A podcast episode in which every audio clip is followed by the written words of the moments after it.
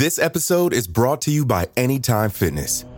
Forget dark alleys and cemeteries. For some, the gym is the scariest place of all, but it doesn't have to be. With a personalized plan and expert coaching, Anytime Fitness can help make the gym less frightening. Get more for your gym membership than machines. Get personalized support anytime, anywhere. Visit AnytimeFitness.com to try it for free today. Terms, conditions, and restrictions apply. See website for details. When you need mealtime inspiration, it's worth shopping Kroger, where you'll find over 30,000 mouthwatering choices that excite your inner foodie. And no matter what tasty choice you make, you'll enjoy our everyday low prices, plus extra ways to save, like digital coupons worth over $600 each week. You can also save up to $1 off per gallon at the pump with fuel points. More savings and more inspiring flavors make shopping Kroger worth it every time. Kroger, fresh for everyone. Fuel restrictions apply. Another day is here, and you're ready for it. What to wear? Check. Breakfast, lunch, and dinner? Check. Planning for what's next and how to save for it? That's where Bank of America can help. For your financial to-dos, Bank of America has experts ready to help get you closer to your goals. Get started at one of our local financial centers or 24-7 in our mobile banking app. Find a location near you at bankofamerica.com slash talk to us. What would you like the power to do? Mobile banking requires downloading the app and is only available for select devices. Message and data rates may apply. Bank of America and a member FDIC. This episode features dramatizations and discussions of kidnapping, sexual assault, and violence against children that some people may find offensive. We advise caution for listeners under 13. The palace of Eleusis glowed in the midday sun. The ruler, Celeus, stepped outside to take in the city view. It was only a modest city, but it was prosperous, and the streets were fragrant with incense. From his palace, he could see farmers journeying to and from the market. The year's end would be bountiful. Just then, a mighty wind swept through the streets of Eleusis. When it reached Celeus, it bit right through his skin. This was cold unlike any he'd ever felt before. Over the next few days, villagers came to cry at the throne of Celeus. Their fields were barren. The cold had hardened the earth, and the crops already planted withered into fruitless stalks. His eldest daughter, Calliope, turned to him, garments wrapped tightly around her quivering shoulders. Is there anything that can be done? Surely, if this cold persists, our people will starve. I will go pray to Demeter. Take your sisters and fetch water before it freezes. Calliope gathered her sisters, and together they made their way to a well called the Parthenion, or the Virgin's Palace. The normally bustling square was unusually empty by the time they arrived. Calliope stopped dead at the sight of the well.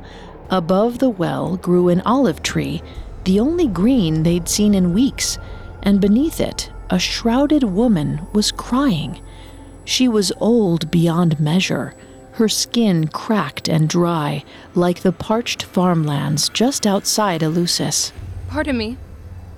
Hello? Do you need help getting water? Are you hurt? Where do you live? The old woman stirred and looked out from beneath her cloak. She may have been old, but her eyes were bright as a spring morning. Greetings, children. Thank you for your concern. Is there a place within these walls that would house a bereaved mother? The four young women escorted the crone back toward the city center. Little did they know, this old woman was the precise cause of the horrible drought.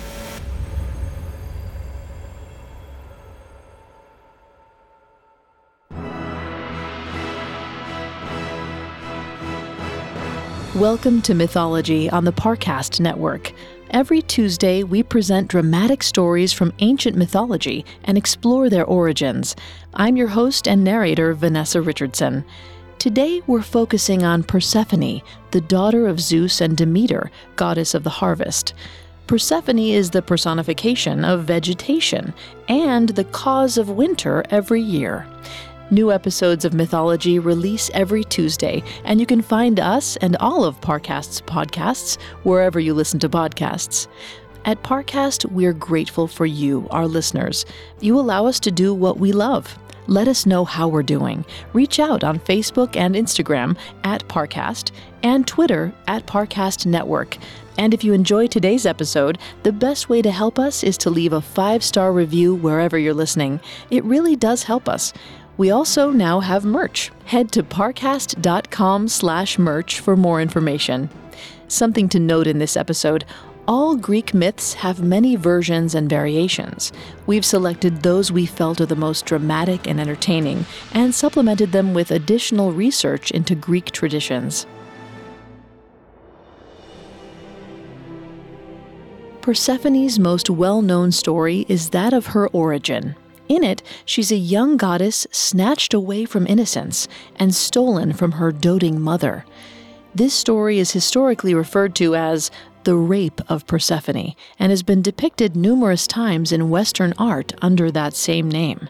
It's important to note, however, that this is an archaic use of the word rape. The origin of the word comes from the Latin rapere, which means to snatch, to grab, or to carry off. In many older forms of English, such as medieval English, the term was used interchangeably between sexual assault and kidnapping, two quite different levels of trauma. Persephone was a virgin maiden goddess before her kidnapping, and though every god on Mount Olympus sought to court her, she preferred the company of the female nymphs who served her mother. The crowd of nymphs scampered through the plains of Nyssa. They were Oceanids, spirits who presided over the natural world. At the center of the group was their dear friend, Persephone, who they called the one with the delicate ankles. Persephone was not an Oceanid, but the daughter of Demeter, goddess of the harvest. Demeter loved Persephone more than any fruit or flower, and would only leave her beloved daughter's side if she knew the Oceanid nymphs were there to look out for her. The nymph's task was to paint the flowers, assigning colors to each petal Demeter conjured from the earth. As they did this, they could not resist picking some for themselves. But why, Lady Persephone, did you send Apollo away the other day? He's the kindest Olympian of them all. the kindest Olympian is still an Olympian. Apollo swears fidelity, but would court one of his muses the second I look the other way. well, what about Hermes? I hear he pledged himself to you as well. You nymphs gossip too much. Besides, what would I want with a husband who is never home?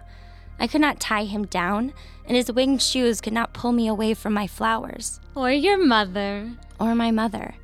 She loves me more than my father does, that's for sure. You mustn't say such things about Lord Zeus. Mustn't I? They continued through the fields, picking flowers as they went. Persephone could not wait to show Demeter what beautiful flowers she had painted and picked today. In her bundle were roses, crocuses, iris blossoms, and hyacinth. But she soon forgot about all of them. Before her sprung a narcissus flower of astonishing beauty, dazzling her eyes with golden light. She gave a quick prayer of thanks to Gaia, her grandmother, for letting her see such a sight. But Gaia was silent. The flower was her doing, but not her request. It was a favor for one of her sons. As Persephone reached toward the Narcissus, the earth opened up around her. The nymphs fled, disappearing into the breeze like leaves in the wind. But Persephone did not move. She did not even scream. She remained rooted to the spot as the chasm widened. Persephone watched four horses emerge from the earth, pulling a massive golden chariot behind them. And then she saw its occupant, the eldest son of Kronos, known by many names Hades, Agesilaus, lord of the underworld. He reached out and seized Persephone by the waist, lifting and depositing her onto the chariot behind him. As the horses reared to plunge back into the earth, Persephone finally found her voice to scream. Zeus did not hear her. But when Persephone's cries reached Demeter, the goddess of the harvest felt her heart begin to break. Abandoning everything, she flew to the plains of Nyssa to save her daughter. When Demeter finally reached the plains, all was still. There was no chasm in the earth, and the flowers were undisturbed. However, listening closely, she could still hear Persephone's screams echoing on the breeze. Demeter heard someone approaching behind her and wheeled around. She found herself face to face with three women, attached at the back to form a strange circular person. This was Hecate, goddess of crossroads and witchcraft. What happened here, Hecate? I heard your daughter and the Oceanids frolicking past my cave. A moment later, I heard a scream and they were all gone. I did not see what had befallen her, but I felt the earth shake. Whatever came for your daughter was powerful. If you're withholding information from me. This is all I know, I swear. I adore your daughter and would never wish to see her harmed. Let me help search for her. In no mood to refuse help, Demeter allowed Hecate to come with her. Together they scoured the earth, searching every cave and plain for the missing maiden. For weeks this went on. Their search eventually led them to the only possible witness Helios, god of the sun. Working above the earth, he saw everything and was able to report that Persephone had been kidnapped by Hades. Helios had been unable to stop it, or even come find Demeter, for if he stepped off of the chariot pulling the sun, every life on earth would die. After hearing her daughter's fate, Demeter flew to Mount Olympus. She found Zeus at dinner with a mortal man sitting across the table from him. His name was Tantalus, but she paid him no mind as she rounded on the Lord of Thunder. Persephone has been taken by your older brother. About time Hades found himself a queen. I was worried for him. Do not mock me, Zeus. My daughter was abducted by. You mean our daughter? You knew. You gave Persephone away to the Lord of the Dead. It is my right as a father to choose who she weds. My brother is honest and fair, and will treat Your her. brother lives among corpses. Persephone needs to be on the surface with flowers and fields and. And you. I will go to the underworld and tear her from Hades myself if I have to. Your roots don't grow that deep, Demeter. Do not make empty threats to me. I gave my daughter to Hades, and that is the end of it. I intend to honor my bargain. You will regret making such a bargain. Mark my words. Soon you will be begging Hades to release her. With that, Demeter strode out of the banquet hall, leaving Zeus to wonder what she meant with that cryptic statement. Coming up, we'll see how Persephone reacted to her sudden and aggressive kidnapping and how her mother worked to force Zeus's hand. This episode is brought to you by Anytime Fitness. Forget dark alleys and cemeteries. For some, the gym is the scariest place of all, but it doesn't have to be. With a personalized plan and expert coaching, Anytime Fitness can help make the gym less frightening. Get more for your gym membership than machines. Get personalized support anytime, anywhere. Visit AnytimeFitness.com to try it for free today. Terms, conditions, and restrictions apply. See website for details. Now back to the story. Persephone clutched onto the back of Hades' chariot as it plunged deep into the earth. She watched the sky dwindle into a pale blue dot as the ground closed over their heads. Her eyes adjusted to the darkness, but there wasn't much to see. She could just make out the dull glitter of mineral veins running past them like rivers through the cold stone walls. The horse's hooves rushed over the rock with practiced lightness, as if they'd been bred to make this journey. Growing dizzy, she fixed her gaze on the back of her captor's head. Dark and implacable, he only glanced over his shoulder occasionally, and when he did, he'd whip his head back as if embarrassed to meet her gaze. What do you want with me? Hades did not answer her. Did he even hear what she said? Suddenly, the horses slowed to a steady trot. The rock around them expanded into a gloomy underground cavern. Beneath them, an underground river of inky black water flowed. She had heard of this place, but as a deathless goddess, she never thought she'd find herself here. They passed the river Styx, or was it the Acheron, the river of pain? She could never keep the two straight. Squinting her eyes, she could see the ferry lolling in the water behind them. The ferryman Charon stood at the prow, guiding the vessel onward. And then it was gone, outpaced by Hades' steeds. Persephone almost screamed again, but her voice caught in her throat. Looming ahead of them was a monstrous hound with three giant heads staring down at her with bared teeth. A mane encircled all three. As the figure grew closer, she realized the mane was not made of hair. It was a mane of snake heads winding from the hound's scruff. Welcome, fair Persephone, to the underworld. Please, don't. Don't worry. Cerberus has already eaten. He's actually quite a pleasant beast once you get to know him. See? I think he likes you already. As the chariot passed the monstrous dog, Persephone heard a mighty thudding coming from behind it. Then she realized it was the dog's tail slapping against the stones. Ahead of the chariot, Persephone saw Hades' palace a dark structure rising from the earth until it melted into the stalactites on the ceiling. This is your new home. My home? What would I do here? Rule. I want you to be my queen. I want to see my mother. Lady Demeter is welcome here whenever she deigns to visit. She could never come down here. She abhors death. To venture so deep underground would be impossible for her. Come sit.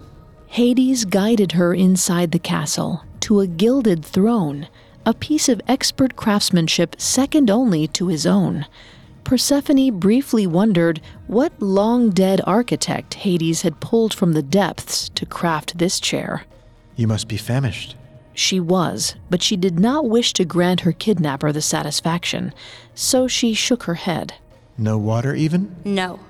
I want you to be comfortable here. I won't lay a hand on you without your permission. An easy thing to say when you've already taken me from my home. Taken? You were given away freely by your father. I assumed you knew. Did you? Perhaps not. Perhaps I was afraid you'd dismiss me like all the other gods. And I knew I wanted your beauty beside me down here to bring some warmth to the land of the dead. I do not want your hospitality. I want to go home. This is your home now and my hospitality will remain here, should you change your mind. The lord of the underworld bowed to her and withdrew. Persephone sat, wondering what was to become of her. For the first time in her immortal life, she was alone. Miles above ground, Demeter had abandoned all her duties as goddess of the harvest and gone into self imposed exile, shrouding herself in grief.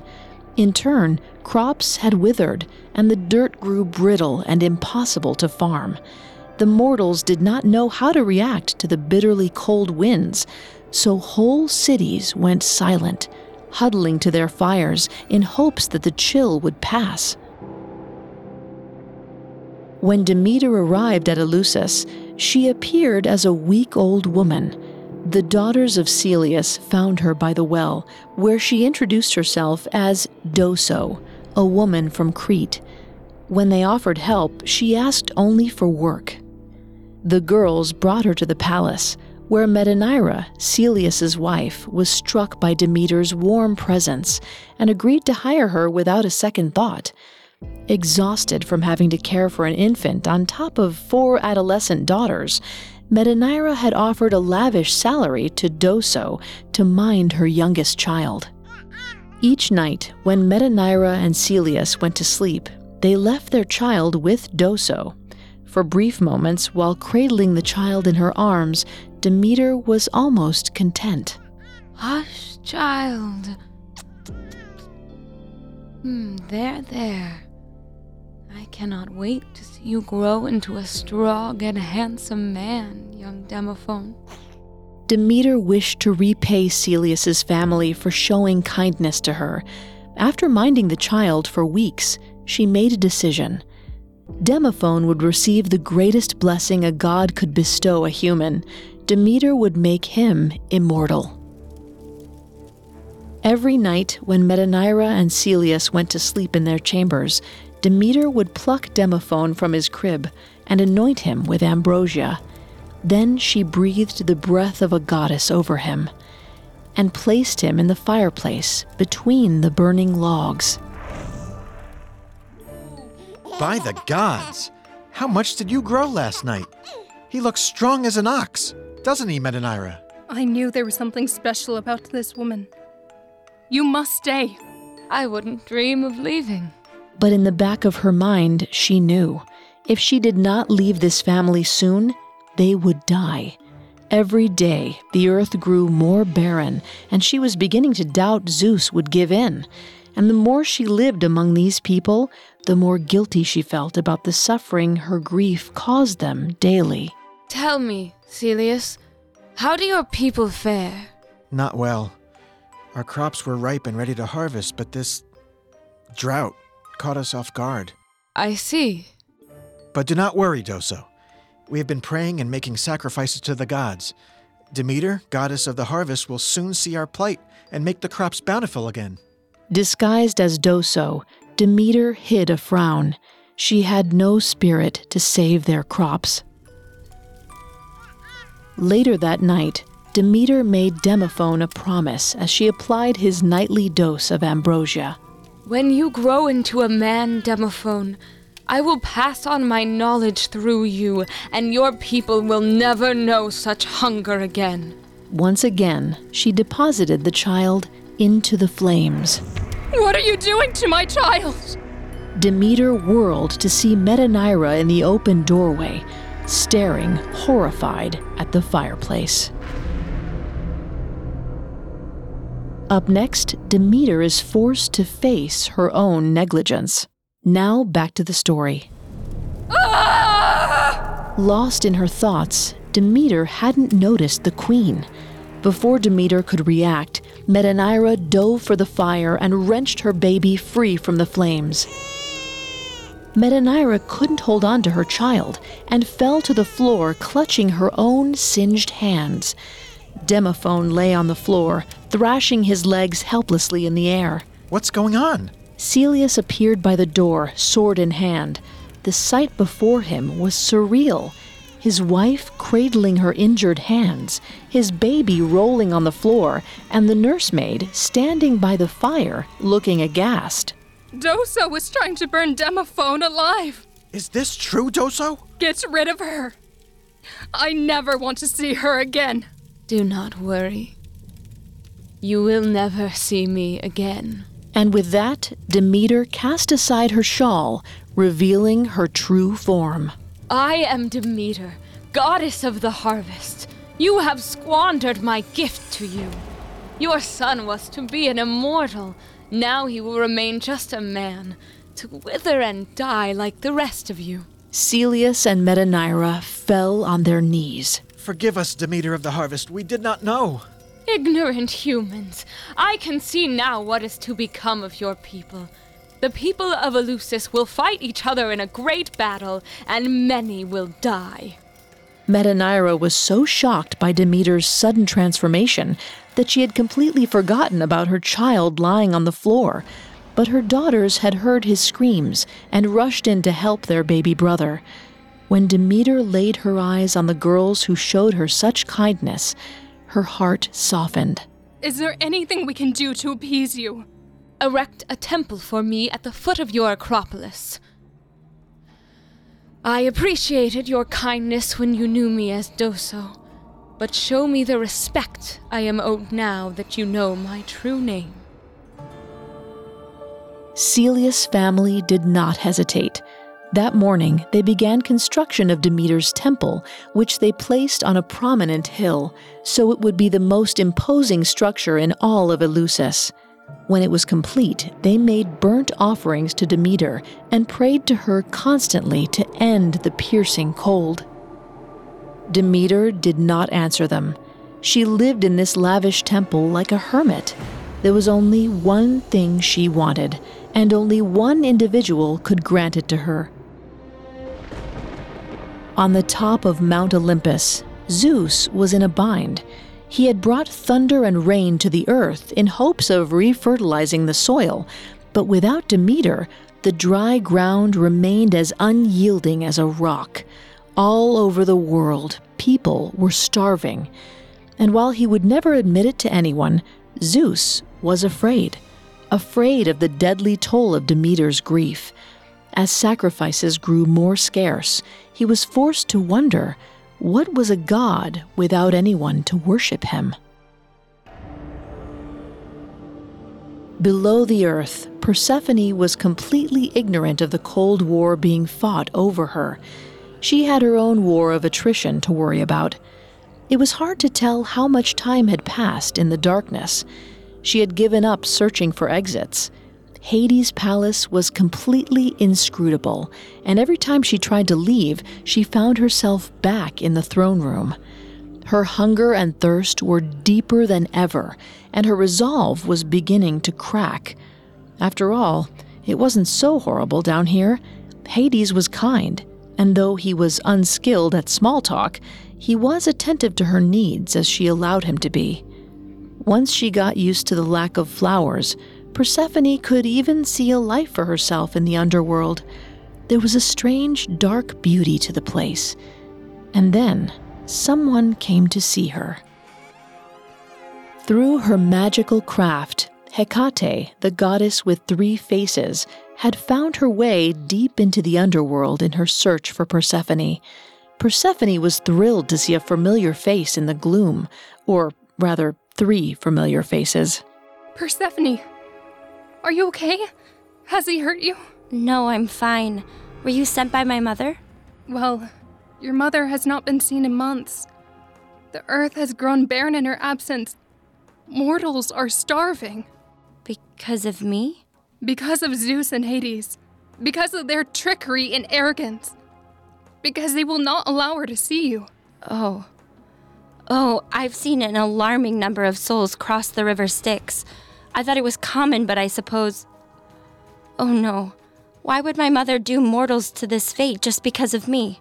She loves you, Persephone. And that is the only kind of love Zeus respects the kind that ravages and leaves bodies in its wake. Will he relent? It's hard to say. He's proud, but not stupid. He'll probably give in before everyone on Earth is dead. Can you get me out of here? I can, but I cannot promise safety from Zeus. He would capture you and send you back here the moment you see the sky. Stay with me then. I need a companion, or even just someone to talk to. Lord Hades is distant. The goddess of crossroads found herself at a crossroads. She could either return to the blighted surface or stay below and help this poor stranded goddess. I could never leave you behind. And so Hecate took up residence in the underworld as Persephone's confidant.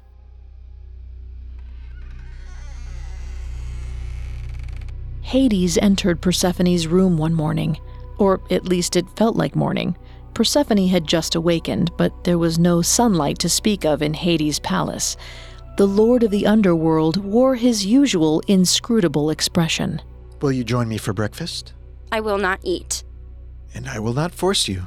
All I ask is your company. Persephone joined Hades in his dining room and had to bite her lip when she saw the feast laid out before her. Fruits and vegetables of all sorts lay in glimmering dishes of pure silver, next to pitchers of ambrosia and nectar. The lord of the underworld was generous, but then again, she was his only guest. You're looking much happier lately, Persephone. Having someone to talk to must be a vast improvement, especially when that someone has three faces. You knew? Of course. I let Hecate through so you'd have a friend down below. I realized you needed more lively conversation. Oh. Why do you refuse to eat? I will not eat until I rejoin my mother on the surface. Of course. It is your right to feel this way. Why didn't you ask for my hand the same way Apollo or Hermes did? Did you not want a bride who would come with you of her own free will? You know the answer to that question. I've never taken a maiden down here, mortal or immortal. Mortals greet me with fear, immortals with disgust. I have spent so much time alone, I'm a stranger even to my own brothers. But I'd rather it be this way. Why? Would you rather have a husband like my brother Zeus, the god of thunder and ill temper, who ravishes young maidens whenever it suits his fancy? Do you want to become Hera, a neglected bride constantly at war with the one she married? They're all alike up on Olympus. You knew this. I saw you reject Apollo and Hermes, and that rejection is why I fell in love with you. Just because I could not love an Olympian does not mean I will love you. Naturally. But there's one thing I have that you'll never find on the surface What is that? fidelity. There's no loyalty or integrity in the sky, the earth, or the sea.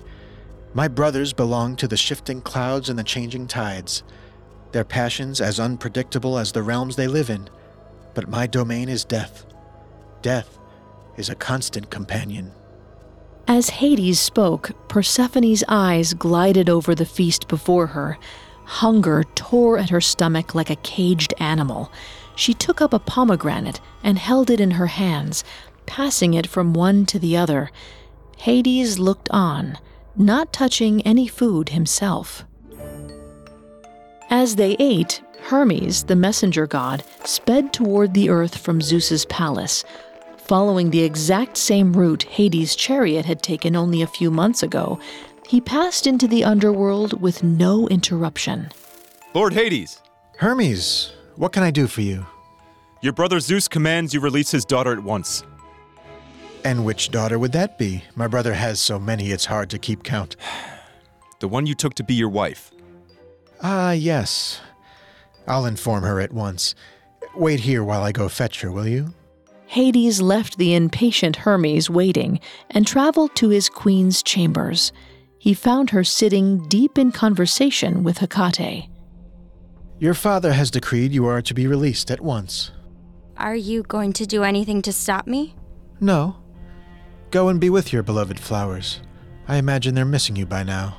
That moment, Persephone gave Hades the last thing he expected from her a smile. A minute later, she was gone, leaving the Lord of the Underworld alone once again. Hermes carried Persephone to the surface as fast as his winged feet could carry them. When they burst onto the barren earth, Persephone was shocked by what she saw. The fields where she had seen the beautiful Narcissus were now only cracked dirt, and her breath formed clouds when she exhaled. This was unnatural. And then she saw her mother, the goddess of the harvest, appear over the nearest hill. The two of them met in the center of the plain in a loving embrace. Persephone! I have missed you so. As have I. I will never leave your side again. But as Persephone spoke, Demeter smelled something on her breath, a certain sweetness. Did you eat anything while you were with him? Just a handful of pomegranate seeds. Why? You will leave my side. You'll have to. What? Why? Food grown in the underworld is not like food on the surface. Only the subjects of the underworld can eat it safely. So, if you ate something. Is there anything that can be done? I'm not sure. It was only pomegranate seeds? Four. Four pomegranate seeds to take the edge off my hunger and thirst. Although Demeter bristled at the idea, they returned to Olympus for Zeus to decide the fate of his daughter. During the hearing, Hades made a rare appearance on Olympus. When she saw her daughter in the same room as the man who kidnapped her, Demeter felt a flood of rage. The feeling deepened when she saw her daughter exchange a look with the god of death. Was that affection she saw in her daughter's eyes? Zeus, it was only four seeds. Please forgive the transgression. Only four. Hmm. Then Persephone shall atone for only four months. Four months! Many blessings, Zeus. I was not finished. Four months of every year. For one third of the year, Persephone, you will dwell in the house of Hades, and the rest of the year you may live with your mother, or wherever you see fit. Once a year, Persephone would leave her mother and spend the four winter months at the side of Lord Hades, one month for every seed she'd eaten. During this time, Demeter grieved, and the world grew cold and unyielding. However, it was not a deathly drought like the first winter. Demeter kept her promise to young Demophon and passed on her knowledge of agriculture. Soon, Persephone was happy during her months with Hades. She presided over the underworld as an equal to her doting husband. Whether winter or summer, Persephone found love in every season.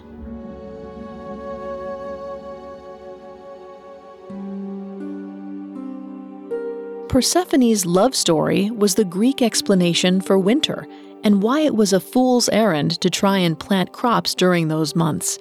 Persephone was worshipped most as the cause of the seasonal change, but commanded just as much respect as ruler of the underworld. In this, she's something of an enigma amongst Greek goddesses.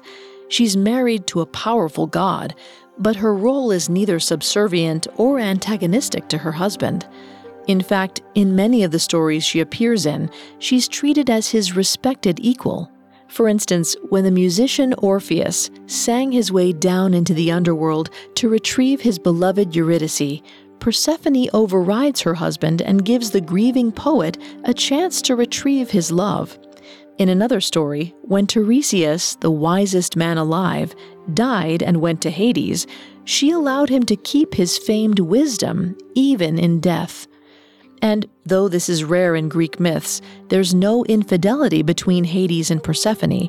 Her presence alone was enough to soften Hades' cold heart, and she seemed to truly find love for him during her stay. To many, this made her a symbol of hope and mercy in the afterlife. Persephone found love for both Hades and Demeter, and thus gave the Greeks a model for appreciating both winter and summer, death and life.